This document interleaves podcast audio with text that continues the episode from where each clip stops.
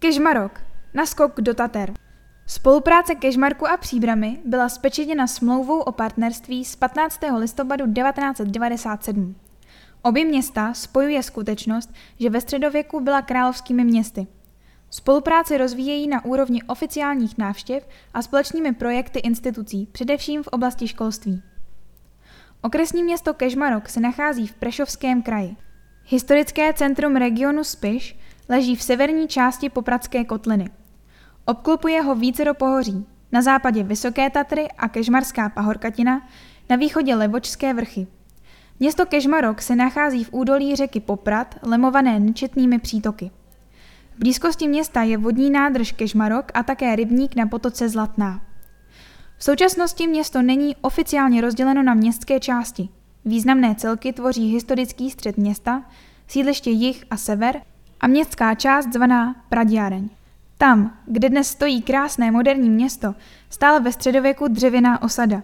Na město byla roku 1269 povýšena uherským králem Bélou IV. a svobodné královské město Kežmarok získalo mnohé výsady. Mezi ně patřilo právo volby rychtáře, právo konat trh či právo meče. Právo používat erb získalo město roku 1463. Na znaku města jsou umístěny symboly svatého archanděla Michaela. Největší píchu tehdejšího královského města připomínají znaky řemeslnických cechů, které tehdy šířily slávu a dobré jméno Kežmarku po širém okolí i v dalekých krajích. Kežmarok jako důležité centrum obchodu znali kupci a obchodníci ze severu Afriky, Pobaltí, Evropy a Blízkého východu.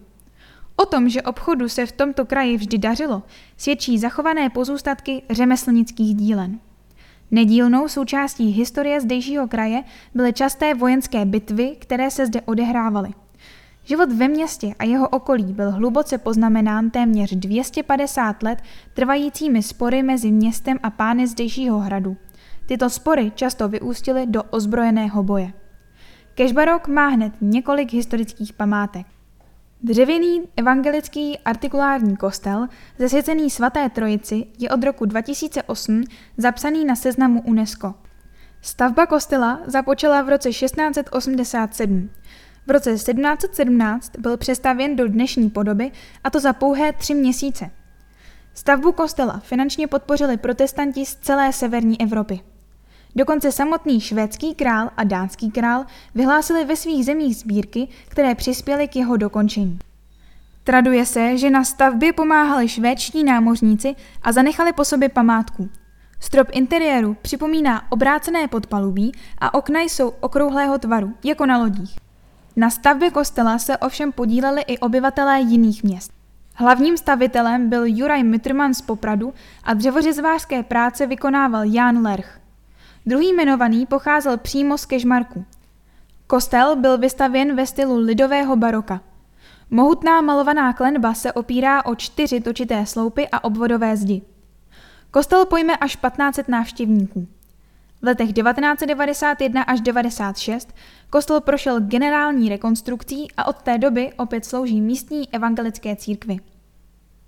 Bazilika svatého kříže je překrásná gotická stavba, roku 1998 papežem Janem Pavlem II. povýšená na baziliku minor. Stejný titul nese i bazilika na nebevzetí Pany Marie na Svaté hoře.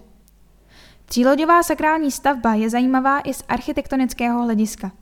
Najdete v ní více typů klenby.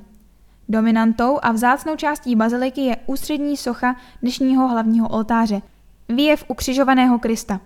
Jedná se o dílo z dílny mistra Pavla z Levoče. Kežmarský hrad patří k takzvaným městským hradům. Byl postavený přímo na území města proto, aby ho chránil před případnými nepřáteli. Nakonec jeho majitelé ty největší bitvy vedli proti městu samotnému, které se nechtělo vzdát výsad svobodného královského města. Počátky hradu, který byl založen kolem roku 1463, jsou úzce spjaté s rodem Zápolských. Roku 1528 převzala hrad do svého majetku rodina Lasky. Beata Laska roku 1565 podnikla první oficiální výlet do Vysokých Tater. Na tento výlet se vydala bez svolení svého manžela, který po návratu za trest léta věznil v jedné z hradních věží. Dalšími majiteli hradu se roku 1579 stal rod Tykely. Vztahy mezi hradem a městem začaly být velmi napjaté. Na denním pořádku byly intriky, pouliční boje, loupežná přepadávání i zákeřné vraždy. Rod Tyrkely stál proti císaři, který nakonec veškerý jeho majetek skonfiskoval.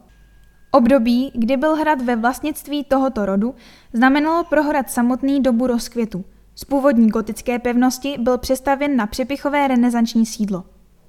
V letech 1657 až 58 byla přistavěna barokní kaple a konírna. Poté, co byl hrad císařem skonfiskován a předán do majetku města, sloužil různým účelům, jako sípky obilí, kasárna nebo řemeslnické dílny. Hrad několikrát vyhořel. Až ve druhé polovině 19. století se objevily snahy zachovat tento cený historický objekt a využít ho pro prezentaci historie města a kraje. V letech 1962 až 85 se uskutečnila generální rekonstrukce celého objektu a dnes jsou v něm umístěné expozice muzea v Kežmarku. Návštěvníky láká především expozice dobové lékárny, expozice automobilových a motocyklových veteránů a také hladomorna. V těsné blízkosti radnice se nachází uchvatná stavba Reduty, na jejímž místě kdysi stála strážní věž. Majitelé Kežmarského hradu ji v 17. století nechali přestavět na panský dům. Roku 1818 byla přestavěna v klasicistním stylu. Jak hlásá latinský nápis na její fasádě, byla určena pro hosty a zábavu. Dnes v ní sídlí kino, různé instituce a obchůdky. Celý objekt čeká v brzké době celková rekonstrukce.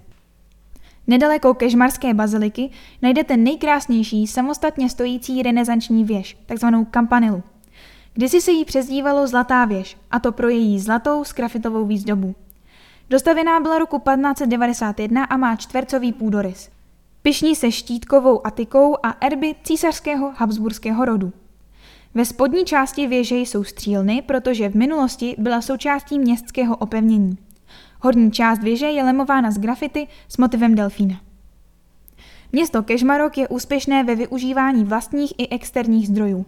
V uplynulém období byly zrekonstruovány všechny kežmarské školy, rozšířila se dětská hřiště a podařilo se postavit bytový dům pro 50 rodin. Svoji výrobu rozšiřuje Tatranská mlékáreň a zkvalitňuje ji i společnost Karlov, zaměřená na výrobu tatranského čaje. Kežmarok se pišní oceněním Digitálna jednotka a Enviromesto. V současnosti se dokončuje výstavba kompostárny a také cyklostezky, která lemuje centrum města. Ve výstavbě je nové centrum integrované zdravotní péče a rekonstruuje se renesanční zvonice. Podrobnosti o Kežmarku najdete na webových stránkách kezmarok.sk.